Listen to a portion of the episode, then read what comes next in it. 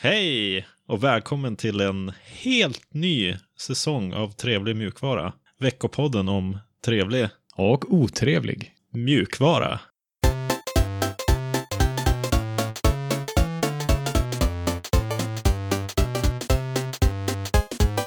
Mitt namn är Alexander och med mig har jag som vanligt Seb. Tjena, tjena. Vad har du hittat på i Corona-Sverige? Ja, eh, haft lite en veckas semester från Trevlig mjukvara har vi haft. Eh, och annars eh, har vi försökt ta det lugnt, stannat hemma, eh, hållit mig inne mycket, suttit mycket framför datorn. Ja, det är som att man har trä tränat för det här hela livet. Då. Precis, exakt. Ingen skillnad jämfört med min vanliga vardag. Vad ska vi prata om den här veckan då? Ja, det blir eh, nyheter, otrevligheter, trevligheter och så lite metauppdateringar, precis som vanligt, här i säsong tre. Härligt. Men först lite nyheter.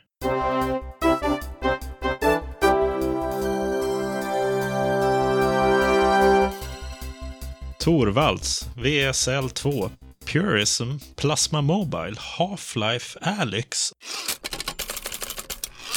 Torvalds släpper Kernel 5.6. Mm, det är ju något som alla som gillar WireGuard har längtat efter, för där är det inbakat i Kernel 5.6.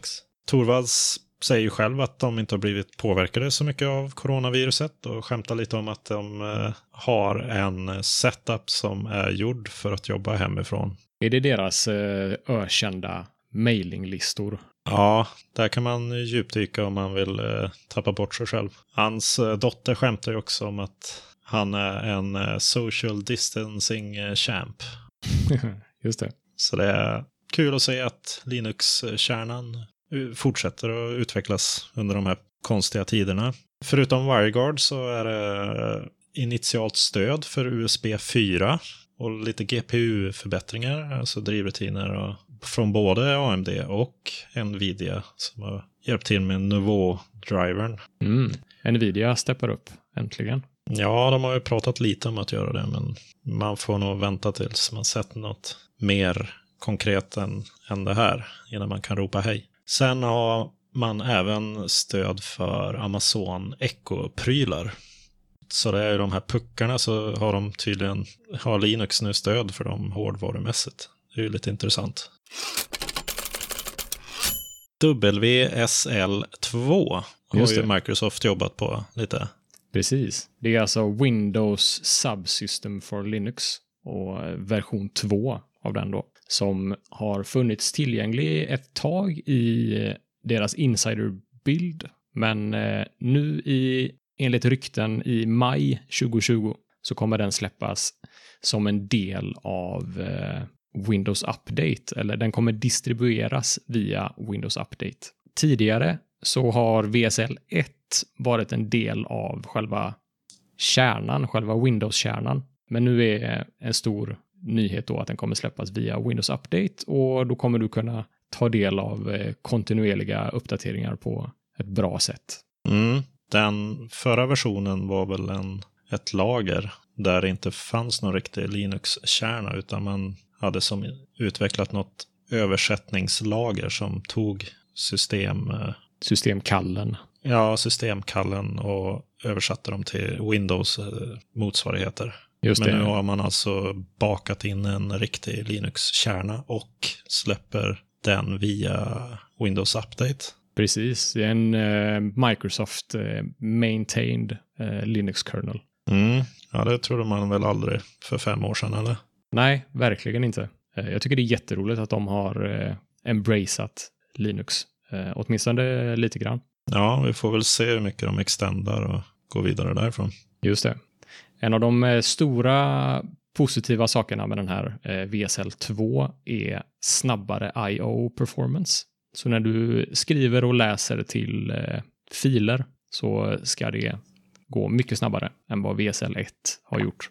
Eftersom det då var någon slags emulering, precis som du sa, men nu, är det, nu finns det 100% systemkallskompatibilitet, så att säga. Mm. Eh, Det ska till och med vara snabbare än eh, IO-performancen i Windows, enligt vissa rapporter. Vilket är lite roligt, tycker jag. Ja, men det är ju Linux-kärnan också. Så. Du är inte ens förvånad. Nej. Nej. Ja, lite kanske. Det är ju fascinerande att de pushar på de fronterna också. Ja, precis. Det finns, eh, jag är lite sugen på att testa VSL 2. Jag har testat VSL pyttelite på min Windows-installation. Men eh, VSL 2 ska testas och det som får mig sugen på att testa det är att det finns bra integrationer till VS Code eh, som är det programmet jag sitter och utvecklar i. Och man vill ju gärna ha sin utvecklings eh, backend så att säga på Linux. Eh, och den här integrationen gör så att man kan köra UI lokalt på Windows, men allt annat via den här Linux-kernelen då. Ja, och de brukar ju prata om att de älskar Linux och, och så vidare. Men det här har ju att göra med att fånga in så många SEB som möjligt som vi targetar eh, Linux-servrar så att du inte går över till Linux och utvecklar på Linux. Konspirationsteorier. Ja, det är för att behålla utvecklarna på Windows-plattformen helt enkelt. Ja, jag tror det. Jag tror det. Det är lite synd att eh, det här förhindrar användare från att jobba i Linux desktops. Men samtidigt är det roligt att kunna få utnyttja kraften bakom Linux i eh, Windows också. Så jag är lite, jag vet inte om jag tycker det är bra eller dåligt. Det är en blandning, tror jag. Ja, det är någonting som många har diskuterat fram och tillbaka. Vad, är det här bra eller dåligt för Linux? Och det vet man ju inte riktigt. Men jag tror att det är nog bra att så många som möjligt får enkel tillgång till kraften bakom Linux, så att säga. Yes. Purism Librem Mini. Vad är det för någonting? Det är en ny dator. En hårdvarumaskin, alltså. Som Purism, som är en datortillverkare, släpper. Det är de här som har gjort den här uh, Purism Librem 5-telefonen. Stämmer bra. Och de har också gjort, eh, sedan 2015 så har de eh, gjort laptops. En 13-tum och en 15-tums variant. Och deras motto är More freedom, more privacy, more security. Just det. De har ju jobbat mycket med att försöka göra den här Intel Management Engine-delen i processorerna från Intel öppna genom att reverse engineera det och låsa upp den. För det är ju någon liten komponent som har stängd mjukvara i sig. Aha, intressant. De har sin egen Linux-distribution, Pure OS, som är baserad på Debian, som de skeppar med sina datorer. Så den här nya datorn, Librem Mini, är en eh, liten eh, mini-formfaktor-dator. Eh, Och det verkar som att eh, hårdvaran i den är ganska bra. Det är en Quad-Core i7, eh, upp till 64 gig ram. Ja, är du sugen på en sån?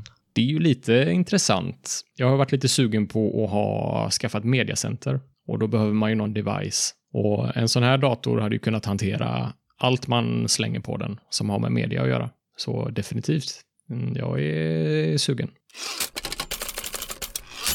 Plasma Mobile behöver hjälp med 1.0. Vad är det de behöver hjälp med? Ja, de eh, får ju ofta frågan när, när släpper ni version 1.0? Och då brukar de oftast svara det är klart när det är klart. Eller it's ready when it's done. Ja, just det. Bra motto för övrigt. Ja, men de har ändå funderat lite på hur de kan svara på den frågan lite bättre. Så att de har ju skapat en checklista med prylar som de tycker behöver vara på plats innan de kan släppa något som liknar 1.0 eller någon release candidate. Och det är ju ganska mycket kvar, men det är mycket som är på plats också. Bland annat så kan de spela musik, titta på bilder, inte de. Man kan titta på bilder, spela musik, hantera filer och kalendrar och så vidare. Det är många delar som är på plats. Ja. Men så är det ju några områden som de gärna ser att fler hjälper till med och det är bland annat buggar i olika program, typ Spacebar som är den här sms-appen. Jag har lite buggar som de gärna ser att någon hjälper till med. Mm. En annan bugg är att svara på samtal, eller bugg, saknad feature ska jag säga. Men att svara på samtal när skärmen är låst eller släckt. Okay. Det hade varit trevligt om det var på plats. Ja. Allmänna förbättringar och optimeringar i den här grafikritningsmotorn, Kwin. Support för notiser på låsskärmen och så vidare. Så det här är ju lite mer en, ja, en lista på vad är det som saknas och vad finns det att ta tag i? Så man får ju gärna gå in på länken här som vi har i avsnittsbeskrivningen och kika på om det finns något man kan bita tag i, så att säga. Ja, vad trevligt. Det låter som ett bra sätt att svara på frågan när släpps den? För då blir det väldigt transparent helt plötsligt. Det släpps när vi är klara med de här sakerna. Tycker du att det går för långsamt så får du kavla upp ärmarna och hjälpa till. Ja, precis. Man får ju känsla av att det finns en möjlighet att hjälpa till i alla fall. Du hade testat Plasma Mobile på din Pinephone, va? Ja, och den eh, har ju lite rough edges, men jag gillar ju Plasma på desktop, så det ju, ser ju lovande ut när det börjar närma sig någon slags 1.0. Half-Life Alyx, natively på Linux med Vulkan. Ja.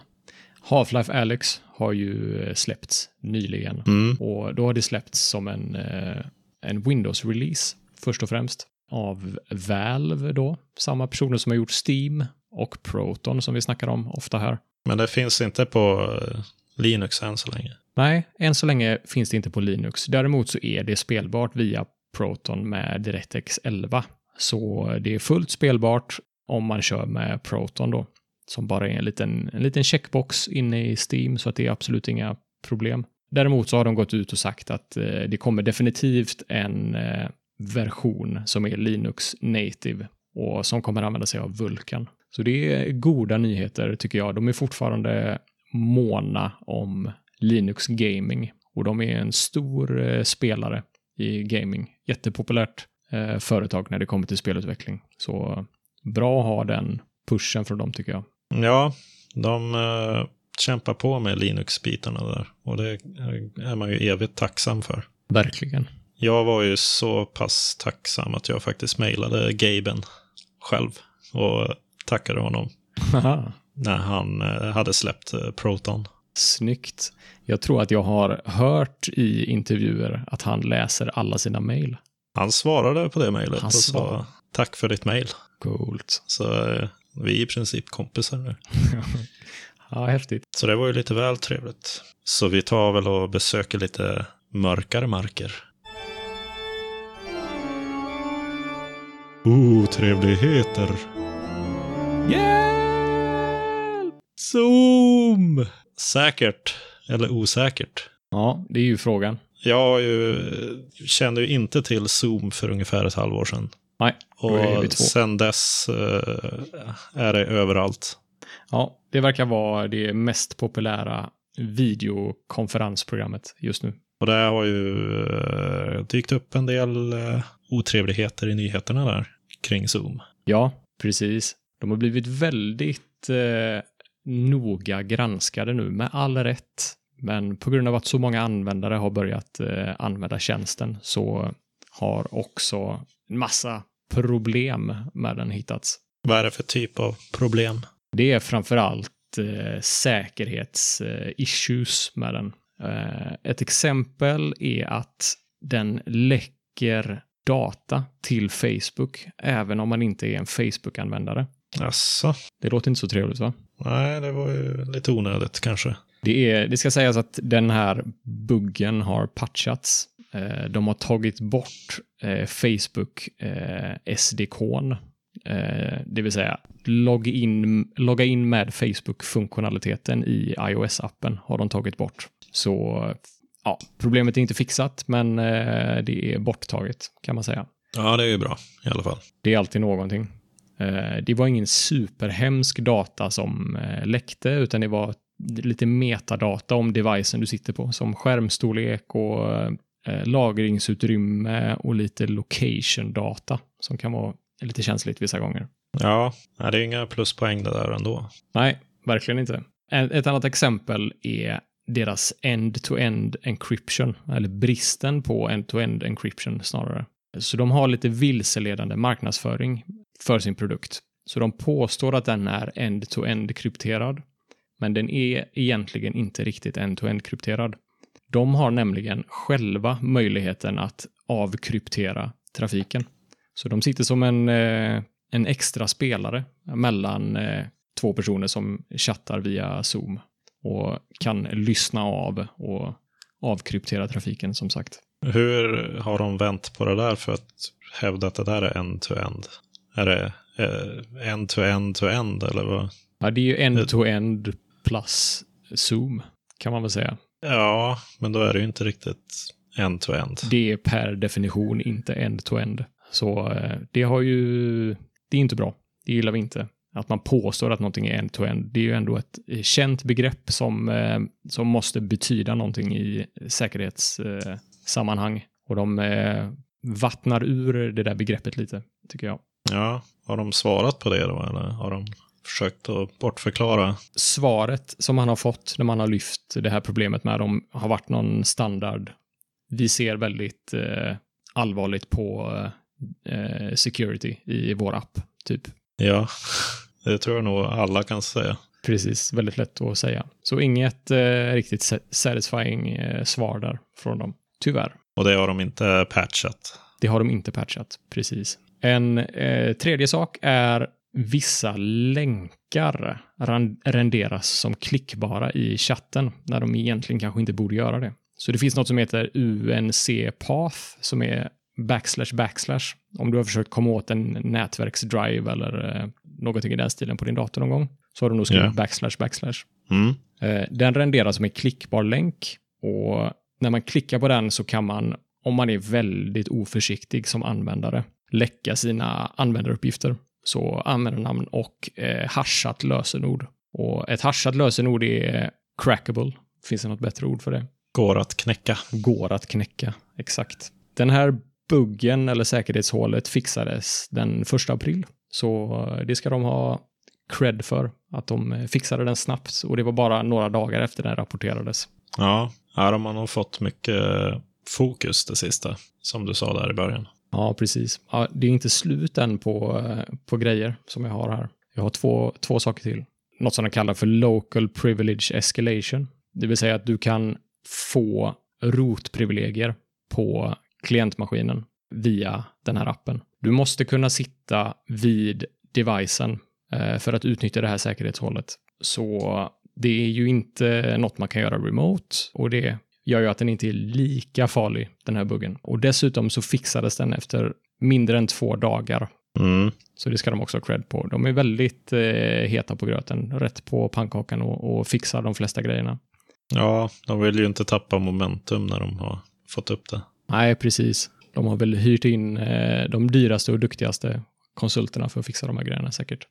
Eh, den sista konspirationsteorin lite mer är att Kina eller USA kan läsa av eh, trafiken på grund av att de flesta servrarna för Zoom ligger i USA och Kina. Och Zoom använder en kryptering som är dålig för videokonferenser. Ja. Och det är ju mer av en konspirationsteori som sagt, men ändå. Ja, man får nog ta på sig foliehatten lite. Precis. Men om de använder så dålig kryptering så kommer det ju att finnas stater eller företag som utnyttjar det. Ja. Särskilt när de har blivit så stora på så kort, kort tid. Ja, jag tror att om du ska dela väldigt känslig information över video så är Zoom inte rätt verktyg att välja. Right. Det är lite dumt att eh, de här säkerhetsbristerna har rapporterats instantly, mer eller mindre. De har liksom annonsats på Twitter så fort någon har hittat det. Lite för att eh, nyhetens behag på något sätt. Zoom är väldigt i ropet just nu och hittar man ett, en säkerhetsbrist i det så är det ett sätt att få publicitet eller folk som lyssnar på det du säger. Men vanligtvis så låter man ju företaget patcha säkerhetshålet innan man släpper informationen. Mm. Men det har alltså inte gjorts här i någon av de här fallen. Nej, ja, det är som jag läste lite diskussioner om det här på nätet och många säger ju att det är man aldrig egentligen ska dela. Och det håller jag med om. Dela känslig information på såna här, i sådana här videokonferenslösningar. Mm. För det är ju så många delar och så utspritt. Så man vet inte riktigt. Man kan inte riktigt, riktigt lita på det. De har en 90 dagars feature freeze, som de kallar det. Så inga nya features släpps de närmsta 90 dagarna för att de vill analysera vart de är just nu och fixa alla möjliga buggar. Så det tycker jag att de ska ha cred för också. Men hur kommer det sig att Zoom har blivit så populärt då? Var, varför eh, dök det bara upp från ingenstans? Det är en superbra fråga. De har väl ridit lite på den här coronavågen. Men eh, först och främst så tror jag att det beror på att de har ett väldigt bra UI och att lösningen är cross-platform. Eh, den är väldigt lätt att använda. Ja, är Zoom det bästa där ute just nu? Ska vi fråga kungen eller? Ja, vad tror du han säger? Kungen? Nej, nej. Jag tror faktiskt inte. Nej. Nej, Han, ty han tyckte inte om Zoom. jag tror inte han har provat Zoom faktiskt. Ja, det var lite otrevligt, så nu tycker jag vi går in på lite trevligare marker kanske.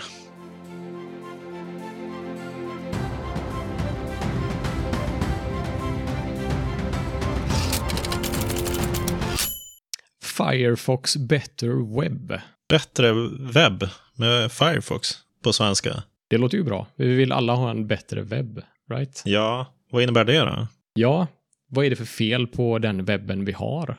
Det är ju mycket på webben som styrs av reklam, right? Ja, det tar ju väldigt mycket yta och bandbredd. Precis, och många av oss kör ju med de här adblockers. Vi har ju tipsat om ett par sådana add-ons till webbläsare eh, i tidigare avsnitt.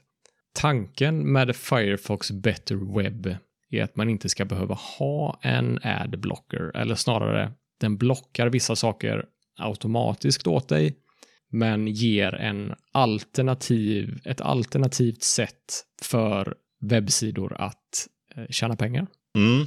Och det är ju släppt på test i, i USA såklart, som allt annat. Men eh, kommer väl så småningom, om det går bra med det testet, till andra kontinenter också. Ja, det hoppas vi. Man kan signa upp sig för att få en notifikation när det släpps i Sverige eller var man nu sitter någonstans. Har du gjort det? Jag har signat upp mig. Yes. Mm. Ja, det kanske jag ska göra också. Ja, det låter ju lite intressant. Eh, hur eh, funkar det egentligen? Ja, det är en plugin eller add-on som man installerar i webbläsaren. Och så hävdar de ju såklart att man får uppemot 20-100% snabbare surfning, men det kan man nog få med andra adblockers också, tror jag. Ja, just det. Och anledningen till att man får snabbare surfning är att den automatiskt blockar en massa trackers och den typen av grejer, va?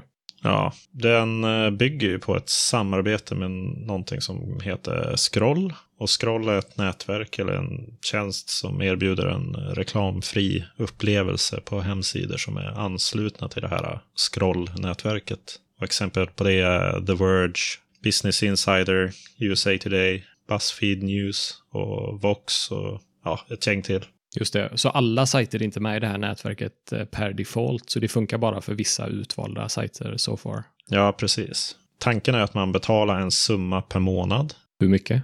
2 dollar och 49 cent de första sex månaderna. Och sen blir det 4 dollar och 99 cent. Okej. Och de här pengarna fördelas ut på sajterna man besökt beroende på hur mycket tid man har spenderat på re respektive sån här sajt eller sida. Så då har de koll på att ja, det har varit 50% på The Verge och 50% på Business Insider och så splittas månadskostnaden på dem. Okej, intressant. Och det står även att det ska fungera med existerande adblockers. Så det kan ju bli en smooth eh, kombination där att ja, man slipper reklam, men om man har den här eh, Better Web-pluginen så kan man faktiskt supporta dem som är med i det nätverket. Just det. Hur är det om du betalar de här, eh, säg 50 kronor och jag bara spenderar en minut på The Verge till exempel. Och sen surfar jag inget mer den månaden. Får The Verge hela min 50 kronors eh, blobba? Ja, så tolkar jag det. Så tolkar jag med det. Jag kunde inte hitta någon mer information om det. Jag har luskat lite grann, men eh, så tolkar Jag tror det. inte att det är helt satt i sten än. Jag tror det är på grund av att man faktiskt är i testningsfas för att se vad som är rimligt. Nej, man skulle vilja veta lite mer vart pengarna går. För säg att jag betalar 50 kronor. Får Firefox någon del av de pengarna? Eller får Scroll någonting av de pengarna? Opererar de gratis eller hur tjänar de pengar? Det skulle jag vilja veta. Jag tycker det här konceptet påminner ganska mycket om det här eh, som kom ut för en herrans massa år sedan. Som den här svensken i, från Pirate Bay. Peter Sunde. Ja, han lanserade ju eh, Fluff, eller vad Flatter hette den. Flatter. Okej. Var det också sådär token-baserat? Att du kunde spendera en token på någon sajt då så fick de lite pengar? Det är ju som en like-knapp fast den heter Flatter. Utan e på slutet så eh, F-L-A-T-T-R. Och den fungerar så att man betalar en eh, peng till Flatter en månadskostnad som man själv bestämmer. Och sen när det finns sådana här flatter-knappar ute på sajterna kan man trycka på den. Och då får de den andelen uh, flatters som man har gett ut den månaden. Mm. Okej, okay. ja det låter ju definitivt liknande. Den här är ju lite mer automatisk då den mäter hur mycket tid man lägger på varje sida. Just det. Ja, det är ett bättre sätt tror jag. Jag är väldigt passiv med mina likes, måste jag säga. Jag drar mig lite från att lajka saker. Ja, men jag tycker det är en, ett steg i rätt riktning i alla fall. Det är ju kul då. Att de försöker sig på någonting i alla fall. Det är lite synd att det som vanligt lanseras först i USA, men Ja, och jag ser också att eh, den här opt-in-modellen som de har, att man måste gå med i ett nätverk, att det inte riktigt eh, kommer råda bot på situationen. För antingen så skulle jag vilja att alla sidor är med i det här. Eh, för att resultatet kommer ju vara att de som inte känner att det är värt att gå med i det här kommer ju fortfarande serva Google Ads. Mm. Ja, vi får nog följa det här. Se vad det tar vägen någonstans helt enkelt. Det får vi. Plasma Big Screen. Det är Marcus som har tipsat om det på Telegram. Just det. Tack för det, Tack för det tipset, Marcus. Det verkar riktigt, eh, riktigt spännande. Ja, vad, vad är det för någonting? Det är ett user interface som ett slags mediacenter för eh, tv-tjänster, kan man väl säga. Så att eh, mm. man ska kunna ha Netflix och YouTube och HBO och massa streamingtjänster kopplade till den här Plasma Big Screen. Och så kan man eh, helt enkelt titta på streamad media via den här plattformen. Plattformen kanske är fel att säga det, det är väl mer ett operativsystem, right? Ja, typ. Det är ju som, ja det påminner lite om Steam Big Picture eller ganska mycket om Kodi. Och det är ju Plasma, KDE Plasma som har någon big screen-variant. Nu finns det ju Plasma Mobile och vanliga Plasma och så nu finns det Plasma Big Screen. Just det. Den är ju baserad på KDE Neon och det är ju det som de flesta KDE-utvecklarna sitter i när de utvecklar KDE Plasma. Mm. Och det finns en Raspberry Pi 4 Image som man kan installera och enligt de videos som jag har sett, jag har inte provat det själv, men så verkar det ju flytta på ganska bra för att vara så tidigt i utvecklingscykeln. Ja, schysst. Jag känner att något open source-alternativ för den här typen av tjänster eh, är någonting som jag vill testa. Och Plasma Big Screen ser ju snyggt ut. Det är viktigt för mig. Ja, det känner väl jag också. Sen är det många som har haft invändningar på, ja, varför har ni inte hjälpt dem som bygger code? Och för det, varför har ni inte bara... Det finns ju ett gäng sådana här interface för tv-skärmar som är open source. Mm. Men de känner väl att det behövs fler alternativ. Och de har ju den här uh, vikten av KDE i, i baken när de har gett sig in på det här. Just det. De kände väl helt enkelt att de kunde göra det bättre, I guess. Mm. Och de säljer in uh, sina features då som att, ja såklart är den ju öppen, gratis, fri. Sen uh, i den här versionen så har de en voice control med hjälp av Mycroft. Som vi har ah. pratat om några gånger. Precis, det är det du kör hemma va? Nej, det är väl det jag borde köra hemma. okay, jag, har, jag har provat lite olika, men de är inte riktigt, riktigt redo för primetime, de Nej. öppna lösningarna. Men de här använder Mycroft och för stunden använder ju Mycroft Googles speech to text API. Så resultatet blir ju säkert bra. Jag har ju som sagt inte testat det, men det hade varit trevligare att ha till exempel Firefox Voice, eller vad? Deep Speech. Ja, precis. Just det. Men det blir ju intressant att följa det här i alla fall. Ja, verkligen. Jag är jättesugen på att testa det här. För närvarande så har jag en Playstation 4 som står under min tv. Vars enda uppgift är att eh, ge mig Netflix och HBO. Mm. Det känns ju lite väl. Hade ju hellre kört en Raspberry Pi med något snyggare interface och sluppit den kontrollen som är lite awkward.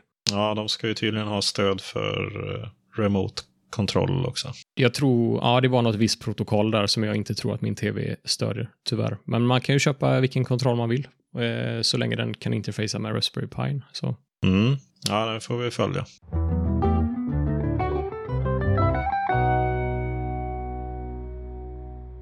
Vad är det dags för nu? Nu ska vi bena ut vad vi har för utmaningar den här säsongen. Just det. Och sätta upp lite mål och deadlines. Bra. Och vi har en ny utmaning som får komplettera de andra två som är lite så här lång, långkörare. Vi har ju Alex Pinephone och, och Sebs Linux-äventyr. Det är ju två ganska långa utmaningar som kommer att pågå i några år misstänker jag. Ja, mitt Linux-äventyr ser jag ju ingen ände på. Så det är väl mer en kontinuerlig uppdatering av hur jag upplever Linux som en Windows-boy. Mm. Men vi har en confirmed utmaning som vi ska ge oss in på med lite kortare deadline.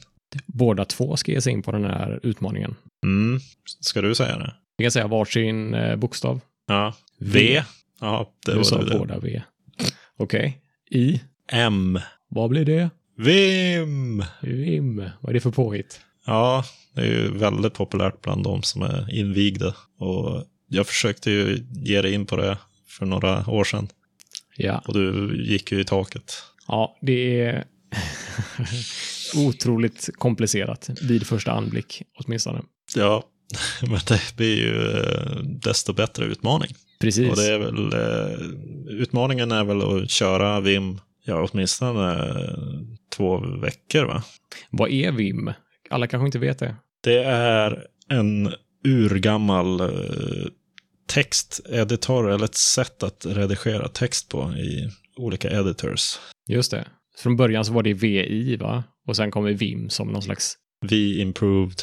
just det, någon konstig förkortning där. Mm. Ja, det verkar vara en väldigt eh, opinionated texteditor med mycket genvägar och shortcuts. Eh, du sitter ju bara med tangentbordet och skriver och hoppar i text och multiline eh, markerar. Och ja, när man ser någon som är duktig på det så ser det riktigt jäkla häftigt ut. Man blir som en eh, textninja när man är duktig på det.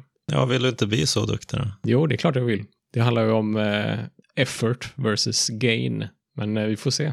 Det är ganska hög tröskel i början tror jag. Men så kan du ju ha mer i det resten av livet. Definitivt. På ett helt liv så har man nog tjänat in den efforten ganska snabbt. Så utmaningen är väl att vi ska tvinga oss själva att använda Vim. Kanske inte just texteditorn Vim, utan att man har Vim keybindings i VS Code eller vad man nu kör för något. Just det. För min del kommer det bli VS Code. Så det finns ett par plugins som emulerar Vim i VS Code. Där man har eh, i princip eh, alla features med några få undantag. Ja, det blir spännande helt enkelt. Det blir spännande. Jättefrustrerande kan jag tänka mig i början. Vi får eh, lägga en rapport varje vecka och meddela varandra hur det känns. Jag är bara rädd för att jag kommer glida tillbaka och avaktivera pluginet. Ja, då har man ju förlorat utmaningen direkt. Okej, ja, fair enough. Okej. Ja, nu är det dags att blicka inåt igen. Ja, säger du det? Ja, Ja, ja. Vad har vi för eh, community nyheter och uppdateringar denna veckan? hund på Mastodon och andra ställen. Undrar om vi personligen finns på sociala medier. Och ja, inte i dagsläget. Nej, det är knappt faktiskt. Jag, men jag hänger i deras, eh, Matrix? ja, Linux-kompis Matrix-kanalen där. Ja. Kan inte du introducera mig dit också? Jag skulle också vilja hänga på någon Matrix-instans. Jag gör inte det. Ja, det kan vi fixa. Deal. Sen har det väl hänt lite på semestern också. Den var ju, den var ju så lång, så då hann vi med mycket saker. Ja, en hel vecka. Vi lurade oss själva med att vi skulle få två veckor, men i verkligheten så blev det ju bara en vecka. Men eh, vi har hunnit göra lite uppdateringar till vår... Eh, vi har streamlinat vår process lite grann, om någon är intresserad av det. På vilket sätt har vi streamlinat den? Tidigare så hade vi vårt manus i något som heter Airtable, som är Ja, jag behöver inte gå in närmare på vad det är, men eh, det var en tjänst som eh, vi kände var överflödig. Så nu har vi flyttat in det i vårt repository på GitHub. Och vi har också streamlinat hur vi lägger upp avsnitt på vår webbsida, trevligmjukvara.se. Ja, det är mindre manuella påslag. Nu skriver vi bara eh, själva avsnittsbeskrivningen så att säga, det ni kan läsa eh, i era podcastplayers. Och trycker på commit så bygger den eh, en ny version, uppdaterar hemsidan automatiskt. Mm. Och så har vi ju gjort oss av med beroendet på Spotify genom en av dina fantastiska hemmabyggen. Just det, en ny audioplayer. Vi eh, kör vår egna audioplayer på trevligmjukvara.se nu. Tidigare så har vi haft Spotifys embed player. Men eh, det är ju tråkigt och när man jobbar med webben så finns möjlighet att bygga en egen och jag tyckte det lät som en rolig grej. Så eh, det har vi nu. Har du gjort ett paket av det? För du pratade om att du skulle få några guldpoäng genom att göra det till någon stor grej. Ja, precis. Paketet finns inte än. Eh, det är på G. Så att nu finns eh, en bas selection av eh, features i våran audioplayer. Och det är färdigt för att göra ett paket, men eh, så långt har jag inte kommit. Så just nu används den bara på trevligmjukvara.se. Basfeatures. Jag tycker den har väldigt mycket features. Kan ju gå olika snabbt och hoppa i timeline och fram och bak och allt möjligt. Det finns massa coola fler grejer man kan göra. Eh, Lägga till ljudkontroller, klippfunktionalitet. Om du hör ett roligt 20 sekunders klipp som du vill dela med dig av på sociala medier i en podcast. Då ska du kunna klippa den direkt från ljudspelaren. Aha. Ja, det är ju fiffigt. Det hade varit eh, fräckt, men det krävs ju inte för att släppa det som ett paket. Så att eh, paket, det kommer. I will let you know. Ja, låter ju nice. Men du får inte skaffa ett guldpoäng innan jag har mitt. Jag vet inte vad gränsen för eh, användare är, men eh, Ja, vi har ju pratat om två miljoner. ja, nej, det kommer jag när jag är 170 år så kommer jag ha fått ett guldpoäng då. Ja. Kul, att, kul att se den i alla fall. Mm. Det var all trevlig Och otrevlig. mjukvara vi hade för denna veckan. Hör gärna av er till kontakt trevligmjukvara.se. Och följ oss på ett trevlig mjukvara på Twitter eller Mastodon om ni vill ge någon feedback eller diskutera något. Vi har även Telegram-kanaler, tipskanal där också. Yes, vi hörs nästa måndag. Trevlig mjukvara på er. Trevlig mjukvara!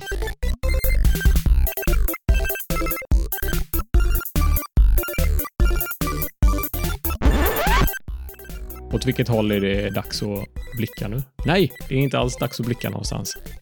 För vad är det som nu är det- kommer nu? Uh, Nej, vad är det?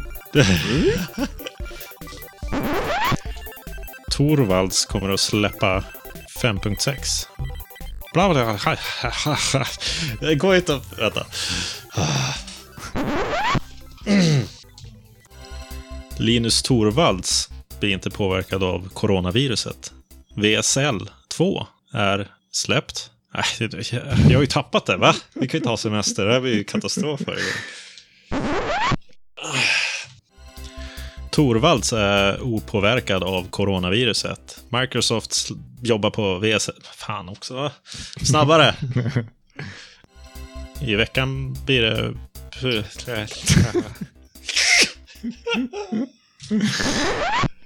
Okej.